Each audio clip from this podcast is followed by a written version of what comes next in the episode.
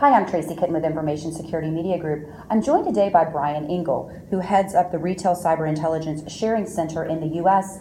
Brian, tell us a little bit about the RCISC. I always have a hard time pronouncing that. And it is a U.S. organization, but there are plans to work more globally. Yes, uh, we're, we're based in the U.S. from an operations perspective, but we have members that are participating that are multinational uh, with you know operations across the globe. But the threat that we're seeing is definitely not divided by boundaries of, of borders or even oceans. So uh, you know we, we definitely see that the operations of U.S. Uh, based entities are affected by the same threats as those that are operating overseas.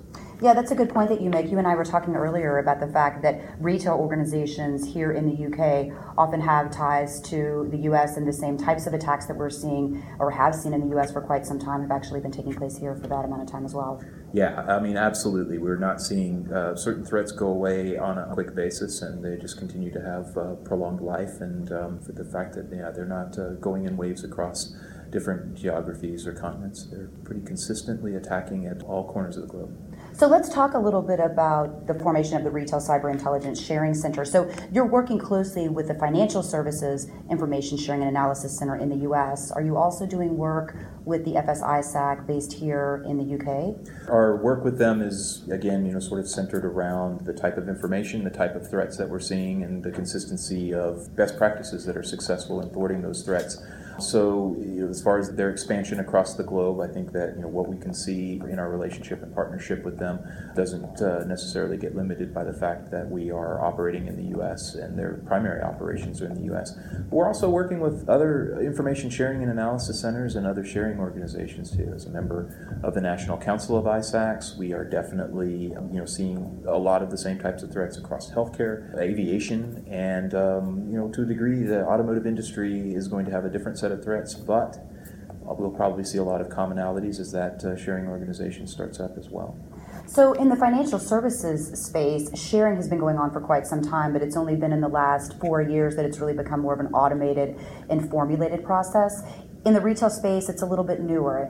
I'm just going from memory here, but in the wake of the Target breach, it really seems like there was a push to get retailers involved in information sharing. How has information sharing on the retail side evolved in the last 12 to 18 months? Well, so first going from something that in the 2014 timeframe didn't have any degree of formality to it outside of relationships of individuals to the place that we are today, where it's a much more programmatic exchange of information. Not all automated, but at the same time systemic. It's, it's things that are being ingrained in processes, it's analysts being purposed towards this sharing of information that's helpful into the industry itself, but the individual organizations. So, what we've seen in the past year and a half essentially is many organizations learning how that their sharing can be increased. Uh, at the same time as how to utilize the information that they're receiving, and as the facilitator, the exchange of that information, and uh, you know, with the RCISC being able to add a degree of, of analysis, insight, cultivation, and curation to the information being shared, helping to uh, draw prioritization around the information that is coming forth from individual organizations.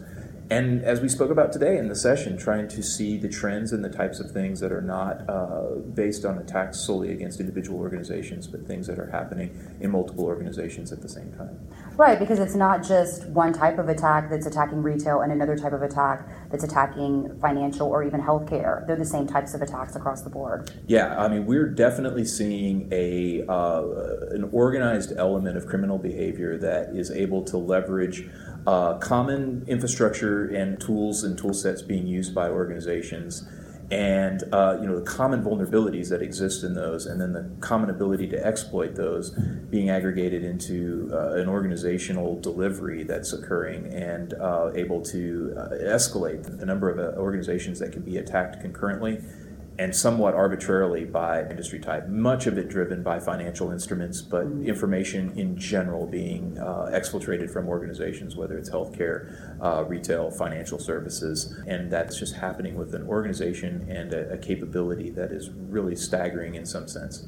So you're the executive director of the RCISC in the U.S., and of course, as you mentioned, you're working to help expand more globally. What types of hurdles have you had to jump to get retailers on board with sharing more information? Well, so everyone has a, a lack of resources. Uh, you know, no one will claim to have enough people on task for everything that they need to do in a cybersecurity program. So uh, when the consideration is around sharing, most are looking at it as how to push information out rather than necessarily the, the amount of information that you can receive in and how that can help put a spotlight on the right things uh, and, the, and the right focus that you would have to uh, react, react and respond to. So the biggest thing is kind of getting folks to understand that this is an enabler and something that can somewhat buy time back rather than just be time spent. When someone looks at a cybersecurity program and says, look, we, we don't have enough people to really do all of the things that we would need to do, we're working off of a risk based approach as it is, we're focusing on priorities, sharing information isn't a priority for us. You got to look at it in the sense of uh, a receive and a send. And when folks see that they can be participating in something that helps bring the information that they're lacking as much as being able to contribute, and being able to then see what the insights that that brings, uh, the types of solutions that can be formulated when done in a, in a collaborative sense, the effectiveness of them, those solutions then can be escalated. And I think that the, the, the, biggest change that we've probably seen is the understanding that it's not a subscription to a threat feed that's giving more information when you're under a deluge of information already. Right. It's the type of thing that can really bring focus and prioritization to the information that you're looking for.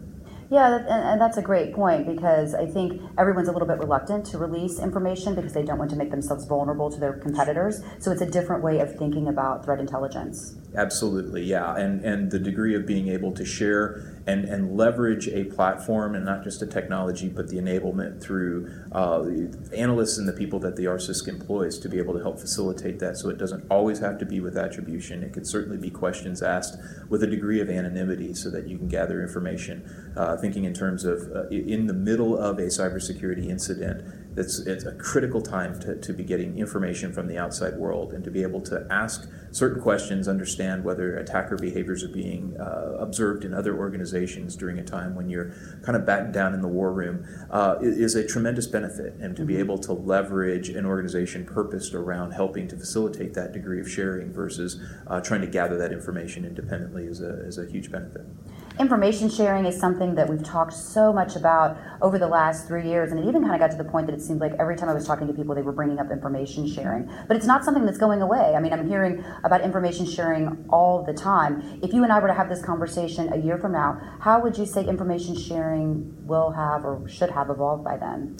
Well, one of the things that I hope that we can do, and I'm not sure if a year is going to be enough time, but uh, we're seeing everything escalating on a, on, a, on a large scale as far as timeframes go, would be our ability to really see uh, the enablement organization to organization is one thing, but the, to enable this type of information to be shared industry to industry, between and backward and forward to government, uh, I, I, think would be a, a tremendous benefit uh, to somewhat remove some of the silos of industries, not just the silos of organizations, would mm-hmm. help us a great deal. A year might be a bit aggressive, uh, mm-hmm. but at the same time, uh, efforts to, to help enable the type of information sharing that we're able to do inside of an industry to go very broadly, other industries, other aspects of industries, as well as to just increase the amount of organizations that can participate, uh, that, that see their ability to, to benefit as much as to just uh, you know provide, not just to read sort of of a corporate give back stage, but to really see the benefit of participation.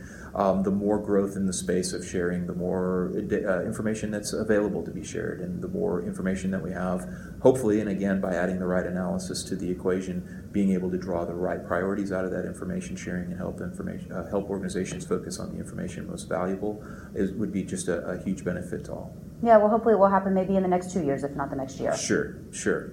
Well, thank you, Brian. I appreciate you. your time. Yeah, absolutely. Again, we've just heard from Brian Engle, who is the Executive Director of the Retail Cyber Intelligence Sharing Center for Information Security Media Group. I'm Tracy Kitten.